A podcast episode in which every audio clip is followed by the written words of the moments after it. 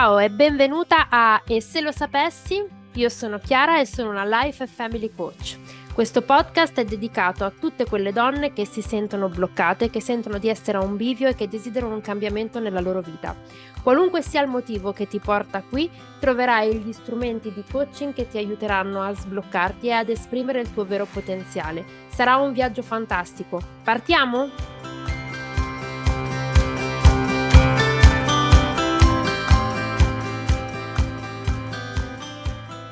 Benvenuti, sono molto emozionata perché oggi abbiamo qui con noi Nicola Zema, che è un life coach, ma soprattutto è il mio insegnante con cui ho imparato ad essere una coach. Lui si occupa di, di life, si occupa di sport, si occupa di mental, si occupa di family, quindi si occupa di aiutare le persone in generale con eh, gli obiettivi che vogliono raggiungere in qualunque ambito della loro vita. Ma lascio la parola a lui così se si vuole presentare forse lo fa meglio di me. Buonasera Chiara, buonasera amici di Chiara. Beh, anzitutto sì, eh, grazie dell'ospitalità. Grazie a te. E anche, insomma, sono, sono, felice di esserti stato, mi hai definito tuo maestro, sono felice di essere stato il tuo maestro e di averti dato qualche strumento, insomma, eh, ti sei bene avviata e tante cose belle farai in futuro, quindi se posso essere stato un pezzettino di quello che, che sei, insomma, ne sono onorato, ne sono fiero.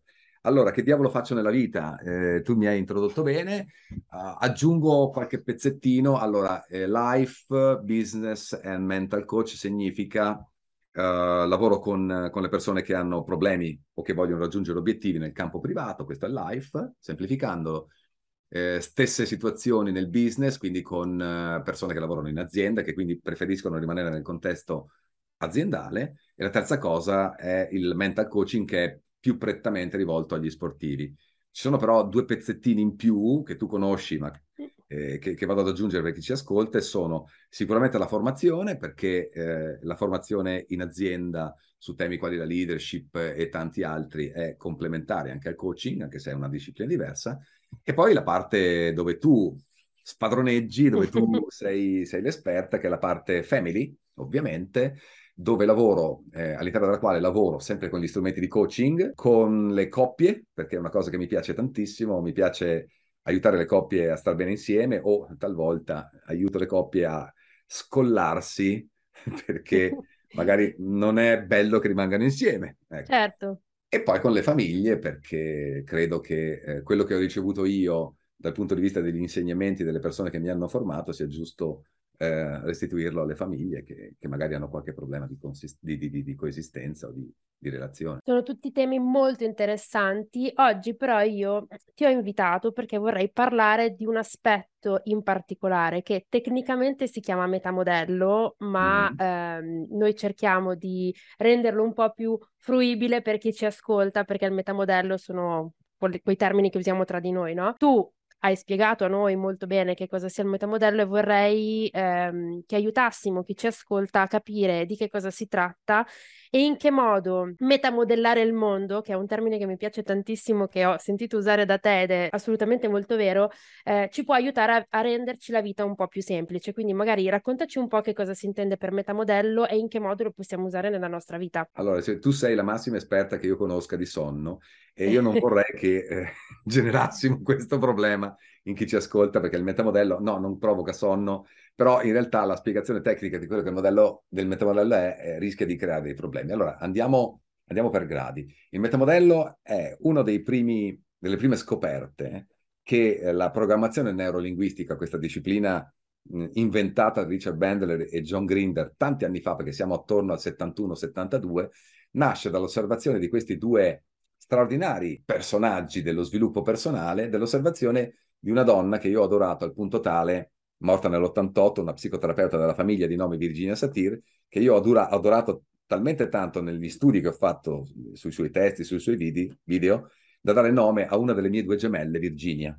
Virginia Satir era, era talmente eccellente nel sintonizzarsi con le persone. Lei lavorava nel contesto familiare, quindi era una sì. psicoterapeuta della famiglia, quindi siamo nell'ambito. Sì. Era talmente abile che eh, tutti i casi più difficili le venivano eh, dati. Quindi quando un, eh, medico o uno psicologo era in difficoltà, eh, dava a Virginia il caso dicendo Virginia fai quello che puoi perché io non ci riesco, la uh-huh. abbreviamo. E Virginia con degli strumenti che lei aveva, di cui non era perfettamente consapevole però lo dobbiamo dire, riusciva a eh, capire, comprendere perfettamente la mappa che eh, famiglie o singoli individui avevano nella testa per riuscire a ricostruire perfettamente quali fossero i loro problemi, a livello in quel caso psicologico, visto che era una psicoterapeuta, per poter ovviamente tirar fuori non solo la soluzione assieme a loro, ma magari anche un piano d'azione per poter portare a casa un risultato.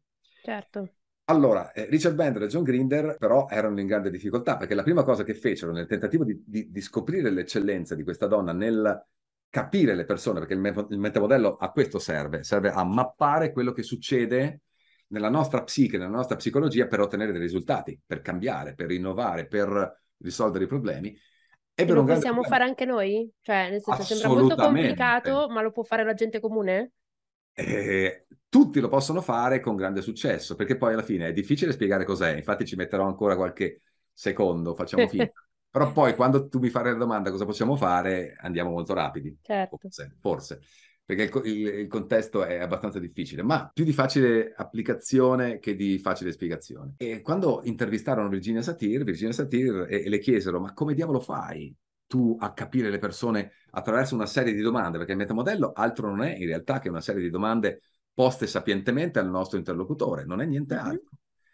E lei disse fatidico I don't know, io non lo so, perché la sua abilità era diventata talmente inconscia da riuscire a inanellare una serie di domande che non sono banali, eh? non sono mm-hmm. banali, ma al momento giusto e in relazione alla tipologia di argomento che in quel momento l'interlocutore, che nel suo caso era un paziente, ma nel coaching è ovviamente una persona, è un cliente, quindi una persona mm-hmm. che decide di, di, farsi aiutare da te o da me o da chiunque, eh, che, da, dalla fattispecie che in quel momento, dall'argomento che in quel momento il cliente eh, sta toccando. Quindi sostanzialmente che diavolo è il metamodello? Il metamodello non è nient'altro che lo sbobinamento, la sbobinatura che questi due grandi geni della PNL fecero uh-huh. del modus operandi, quindi della, eh, del modo di porre le domande che questa donna straordinaria aveva in una serie di libri, dai titoli vari, che non stiamo qui a appesantire la vita delle persone, ma uh-huh. eh, che eh, raccontano esattamente, a seconda della tipologia di espressione utilizzata dalla persona, che domanda porre per arrivare a capirne di più e se del caso ovviamente andare a eh, intervenire sul problema, suggerire delle risposte, aprire delle opportunità, dei punti di vista, eccetera, eccetera, eccetera. Quindi cos'è il metamodello? Una serie di domande poste in maniera piuttosto strategica e tattica a una persona in risposta o in rispondenza, chiedo scusa, a determinate frasi particolari che il nostro interlocutore ci dice, con l'intento non di manipolarlo, al contrario, ma di dargli una mano a capire di più di se stesso. In buona sostanza, quello che tu ci stai dicendo è esattamente il titolo del mio podcast che si chiama E se lo sapessi. Esatto. Proprio perché io ho preso il nome da una delle domande che si fanno, no? Quando si usa e si applica il metamodello e che spesso utilizzo con i miei clienti e per questo motivo hanno cominciato in qualche modo anche a riderne, no? Perché quando si bloccano io gli domando, quando gli faccio una domanda loro mi dicono non lo so, non so, non so. io gli rispondo sempre se lo sapessi e eh, alla fine è diventato quasi una sorta di mantra, no? Per, per semplificarla sì. molto. Sì, allora, che cosa fanno le persone? Eh, tutti, ovviamente noi due compresi, perché non facciamo eccezione, perché non ce ne accorgiamo. Magari certo. stiamo un po' più attenti come coach, ma in realtà cadiamo anche noi nello stesso, nello stesso problema. Allora, quando noi parliamo, eh, andiamo, entriamo un po' nel tecnico, ma senza far addormentare le persone. Quando noi parliamo, eh, utilizziamo quella che viene definita la struttura superficiale del linguaggio. Sì. Quindi, eh, Chiara, se tu mi amassi, non mi faresti questo. Questa è una certo. frase che tra, tra, all'interno di una relazione si sente spesso. Se tu mi amassi non mi faresti questo. Allora tu, di fronte a questa frase che io ti dico, potresti passare liscia e dire, ma vabbè, insomma, è la classica frase che Nicola mi dice, poi alla fine si calma e non c'è problema. Oppure potresti dire, attenzione, dietro questa struttura superficiale del linguaggio, dietro questa frase che apparentemente mh, non ha questi grandi, non ha questa grande dietrologia, io voglio cominciare a capire che cosa c'è allora, il linguaggio, quasi ogni frase, per non dire ogni frase, ha una struttura superficiale, che è quella che noi utilizziamo. La struttura superficiale sono le frasi che noi diciamo alle persone. Mhm. Però ogni singola frase in realtà nasconde una struttura complessa. Immaginiamoci che la struttura superficiale, se tu mi amassi non mi diresti ciò, sia il cratere di un vulcano, ma questa frase è una serie di, è la risultante di emozioni, sensazioni, situazioni, immagini che il mio cervello vede, immagini del passato, del modo in cui Sì. mi hai trattato in questa ipotetica relazione, eh, file audio, cose che ho ascoltato, cose che tu mi hai detto, cose che non mi hai detto, sensazioni cinestesiche, quindi abbracci che non mi hai dato in questo caso, baci che non mi hai Certo. dato, carezze che non mi hai fatto, e che io vado a esplicitare però attraverso una frase che sinteticamente va a cancellare molti elementi delle mie sensazioni, perché non posso raccontarti tutto, e racchiudo tutta la frase dicendoti se tu mi amassi non mi faresti ciò. Distorsioni, fraintendimenti che io ho relativamente al tuo comportamento nei miei, nei miei confronti, o addirittura generalizzazioni faccio di tornarmi un fascio, non è che mi tratti male, però in questo frangente mi stai trattando male, per cui la frase che ti dico è questa. Se a te, come coach o, o come compagna Mhm. ipotetica, andasse di andare a capire quali sono le ragioni più complesse di questa affermazione, perché questa affermazione ti fa male, Certo. vuoi andare alla radice, vuoi capire, vuoi curare, passami il termine, questa situazione, devi andare attraverso delle domande a cercare di capire qual è la struttura profonda o complessa del linguaggio, che va ben al di là della semplice smozzicatura cancellata, distorta generalizzata del se mi amassi non mi faresti ciò. Il metamodello cosa fa? Cerca di Mhm. capire quando sintetizzi troppo, quando cancelli troppo, quando distorci o quando generalizzi e il suo tentativo, spesso riuscito, è quello di andare ad aprire la tendina del menu di un sito internet, Mhm. che è la testa di una persona, cercando di capire quali sono i sottomenu. Con un È un intento po' come dire che si entra in una relazione un po' più profonda, cioè non ci si limita ad ascoltare solo le parole, ma Sì. si cerca in qualche modo di capire che cosa l'altro ci dice, perché spesso nelle relazioni, ma anche nelle relazioni con i nostri figli, quindi le relazioni di coppia, le relazioni con i nostri figli, ma anche con i nostri pari, noi attribuiamo un significato alle parole che ci vengono dette, ma non è lo stesso significato che attribuisce la persona che ci sta dicendo. Esatto. Quindi in qualche modo è come dire provo ad entrare in empatia con l'altro, provo a capire che cosa l'altro mi vuole, mi vuole dire effettivamente, quali sono le emozioni che l'altro mi sta trasmettendo. E quindi entriamo in una relazione più profonda e un po' meno, meno superficiale, no? È esattamente questa la differenza fra la struttura superficiale, che è un ascolto molto spesso selettivo o superficiale del nostro interlocutore, dei nostri interlocutori, e una, eh, un ascolto invece più profondo e complesso che non sempre si può fare, ovviamente, perché altrimenti non tutto merita, Certo. ma che cerca di capire che cosa c'è alla radice. Se una delle mie due figlie mi dice papà tu non mi ascolti, io posso accontentarmi della struttura superficiale dicendo vabbè sono le classiche frasi che i bambini dicono ai genitori per calarla in un, in un contesto Certo. family, oppure siccome è una frase iterata che mi viene ripetuta, provo a pensare quali siano le sensazioni, come hai detto tu, le sensazioni, le emozioni o quale sia la mappa nella testa di mia figlia che arriva a dirmi una cosa del genere. Perché? Perché probabilmente questa frase non è così casuale, ma implica il fatto che io dovrei o io debba andare a cambiare il mio comportamento nei suoi confronti. Allora, per fare un esempio concreto, immagino, perché Esatto, altrimenti che rischiamo domanda... di... Bravo.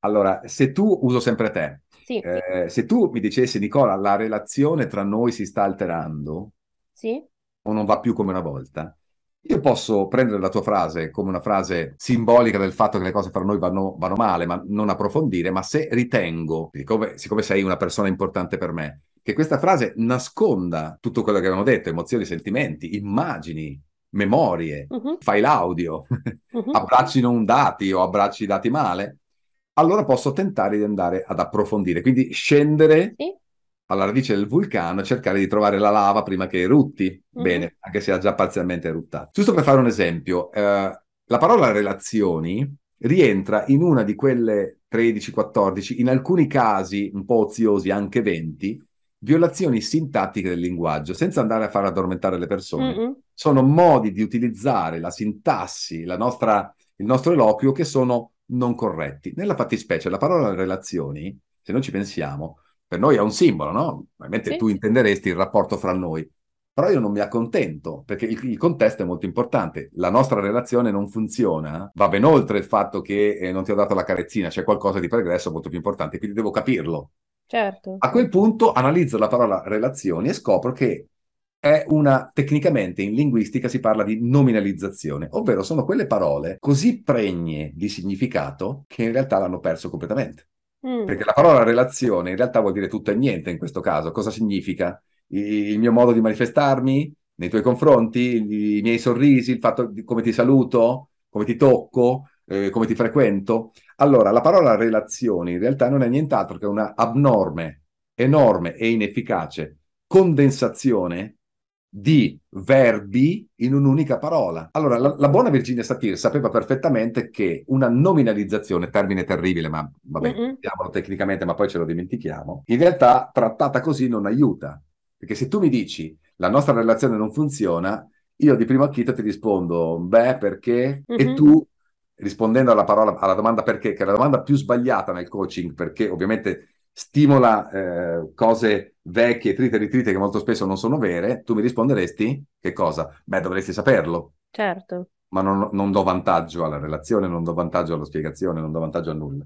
Se invece eh, ravviso nella parola relazioni una violazione, perché vuol dire che c'è troppo significato, trasformo, e questa è la domanda che Virginia Satir ci aiuta a fare, a porre, e questo è il metamodello, metamodello, Meta vuol dire oltre, sì. greco antico. Devo andare oltre la parola cerco di capire che cosa, che cosa quella parola vale nella testa della persona. Prendo la parola, siccome è un concetto astratto, io lo trasformo di nuovo in un verbo. Uh-huh. E quindi invece di chiederti perché, che è la cosa più inefficace al mondo, ti chiedo, ah, ok Chiara, e come ci relazionavamo?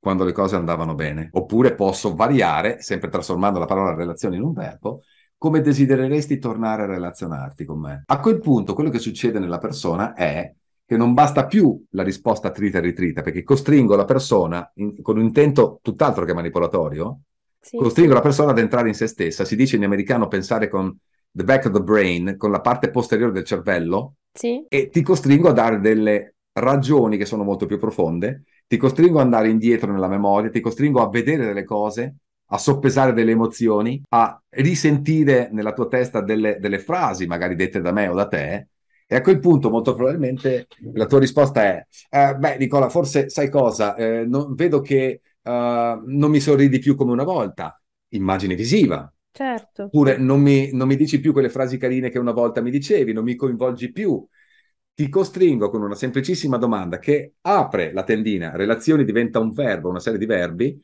ti costringo a verbalizzare esattamente qual è la natura del problema. A quel punto, quando io capisco qual è la struttura profonda, posso decidere o ti mollo, per non fare una battuta, o cerco di adattare il mio comportamento a quello che tu mi stai dicendo. Quindi tu mi stai chiedendo che ti sorrida di più, che ti coinvolga di più, che ti rivolga di nuovo quelle frasi carine che magari mi sono dimenticato, ma sono riuscito a, ra- a raggiungere la radice del problema. Sì, soprattutto eh, secondo me vai anche a cogliere quello che è il bisogno nascosto che la persona che hai davanti ti sta di fatto esprimendo nel dire la nostra relazione non funziona più come era prima, che di fatto è un po' non mi sento vista e facendogli esatto. quella domanda in automatico vai a rispondere a quel bisogno, quindi lo stai vedendo, no? Perché gli stai dicendo va bene, ma allora dimmi come vorresti che fosse questa relazione esatto. e quella persona lo, lo, vedrete se lo provate, eh, si aprirà perché finalmente sentirà che il suo bisogno che non riusciva ad esprimere in realtà è stato colto e la conversazione compre- cambierà completamente e da una frase la nostra relazione non funziona più come una volta che avrebbe probabilmente scatenato una lite poi alla fine, no? Matematico. Con una serie di come dire, eh, recriminazioni. negativa. Eh, esatto, invece vi porterà ad avere una relazione più profonda e probabilmente a sanare un divario eh, in maniera molto più efficace. Il Quindi... problema, Chiara, è il linguaggio. Certo. Il linguaggio per sé stesso è imperfetto perché il linguaggio cancella, distorce e generalizza. Non possiamo andare avanti a raccontare una sensazione e un'emozione parlandone per 30 minuti. O meglio, io che sono logorroico posso riuscirci, però normalmente nelle relazioni non si fa.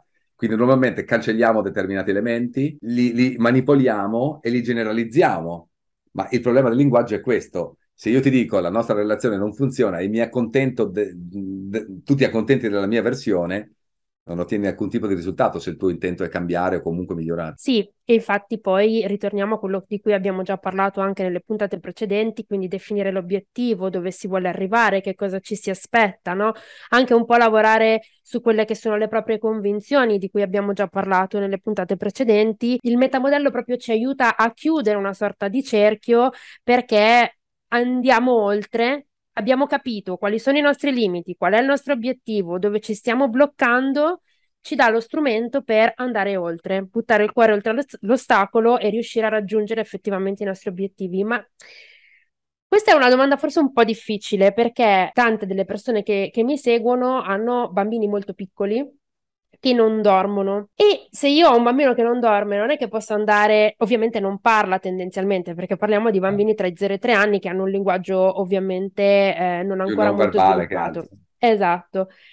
Posso applicare il metamodello anche in quel frangente, cioè per capire che cosa sta succedendo nel bambino per quale motivo non sta dormendo, se mi sta esprimendo un bisogno, cioè come posso entrare in quel tipo di situazione con il metamodello? La, la mia risposta eh, ovviamente sarà deludente per ovvi motivi, no? perché eh, il metamodello, essendo un, letteralmente da parte di chi lo applica, sì. eh, un, uno studio, un'analisi attenta del linguaggio della persona, si può applicare ovviamente solo alle persone che utilizzano il linguaggio in maniera del tutto consapevole, per cui da, a partire da un bambino direi tendenzialmente di tre anni si può cominciare a fare qualcosa. Prima ovviamente si tratta di gestire in maniera totalmente diversa il suo non verbale, uh-huh. la conoscenza delle sue abitudini, eccetera. Ma quando il linguaggio comincia a diventare un pochettino più consapevole, diventa molto interessante. Per esempio, faccio un esempio concreto, applicato abbondantemente sulle mie gemelle, è ehm, una, una, delle violazioni sintattiche di cui parlavo, una delle, delle 12, 13, 20 violazioni su cui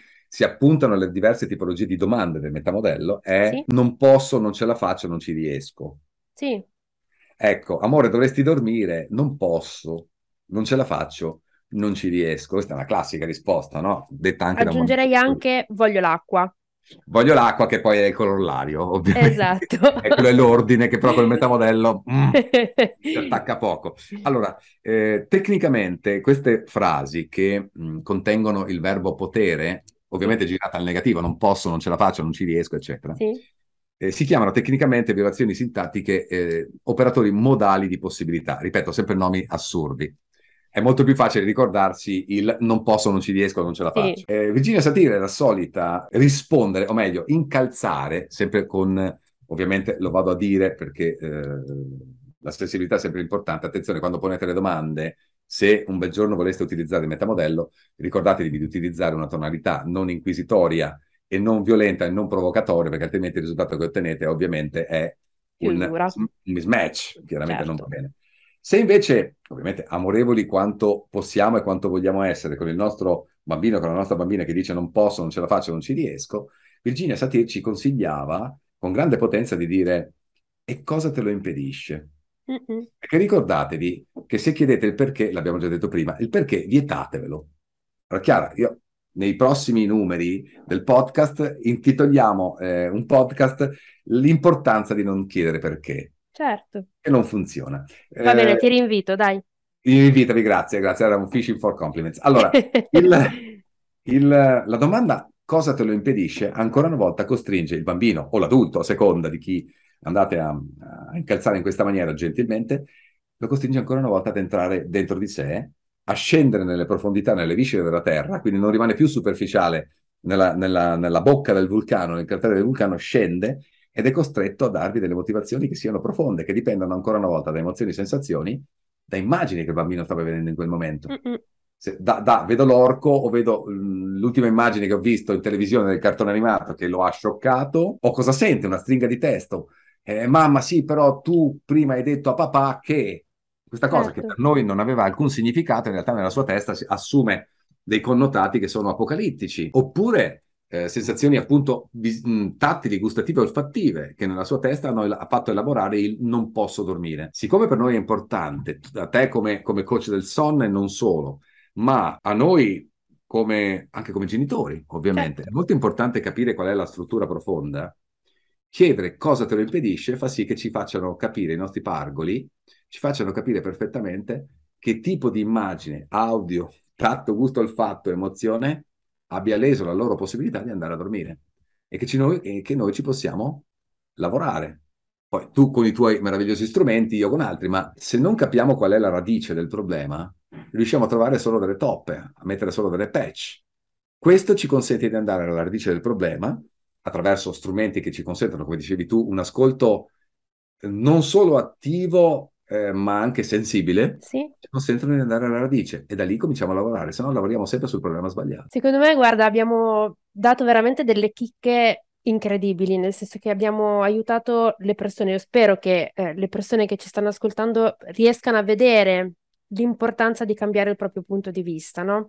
Quando hai una relazione, quando ti confronti con qualcuno, in qualunque ambito tu ti trovi, intanto provare a capire cosa ti sta dicendo l'altro, andare oltre, no? E non limitarsi semplicemente ad interpretare la realtà con quelle che sono le nostre sensibilità, perché alle volte sono, sono sbagliate, non, non sono sufficienti proprio perché non siamo nella testa del, dell'altro e attribuire a degli altri il nostro pensiero non è proficuo, meglio chiedere, no? E quindi no. rientrare in una, in una relazione, che è una cosa che secondo me bisogna imparare a fare di nuovo, perché tendiamo tutti a essere un po' troppo centrati su noi stessi e a non metterci in vera relazione, e qui ritorniamo alla parola di relazione, ma a creare un rapporto o rapport, come lo chiamiamo nel coaching, esatto. con l'altra persona per cercare di capire effettivamente che cosa ci sta dicendo. Quindi io che adoro sempre ascoltarti, mi porto Grazie. via questa cosa da, da questo, insomma, da, da, questa piccola chiacchierata che abbiamo fatto. Invito chi ci ascolta a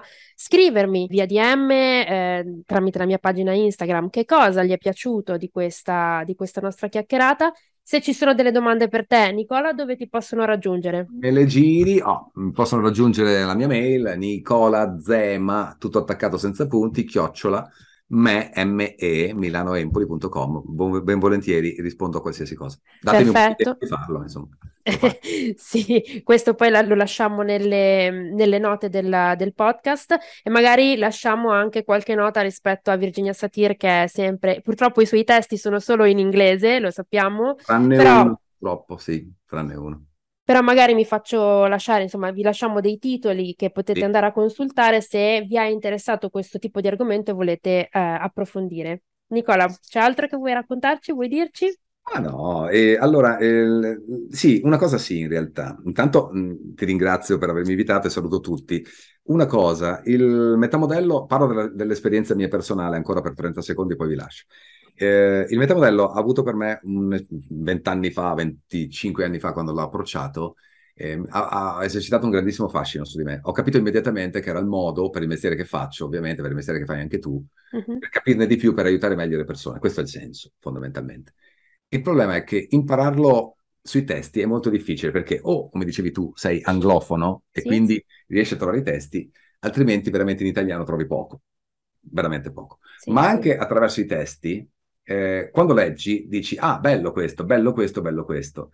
Tutto bello, ma se non lo applichi diventa un problema.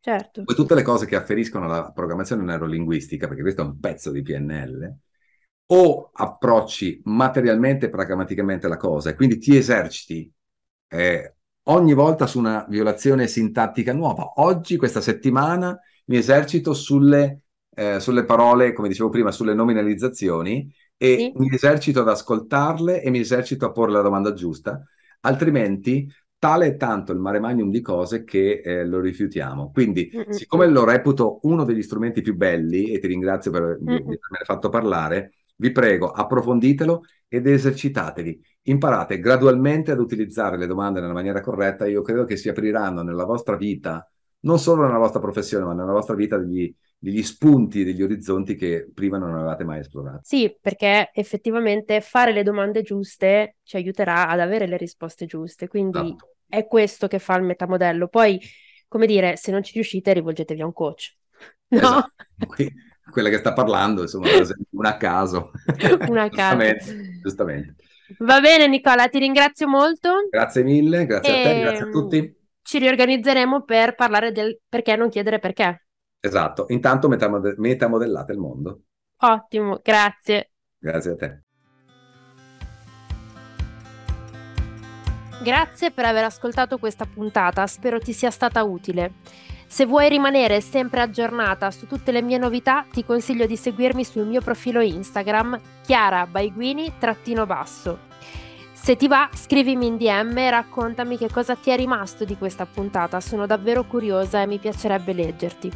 Infine, se hai trovato questa puntata utile, ti chiedo un piccolo gesto che per te sono pochi secondi, ma per me vale il mondo. Lasciami 5 stelle e seguimi, così non ti perderai nessuna delle mie prossime puntate. Ci sentiamo presto e ricordati, e se lo sapessi,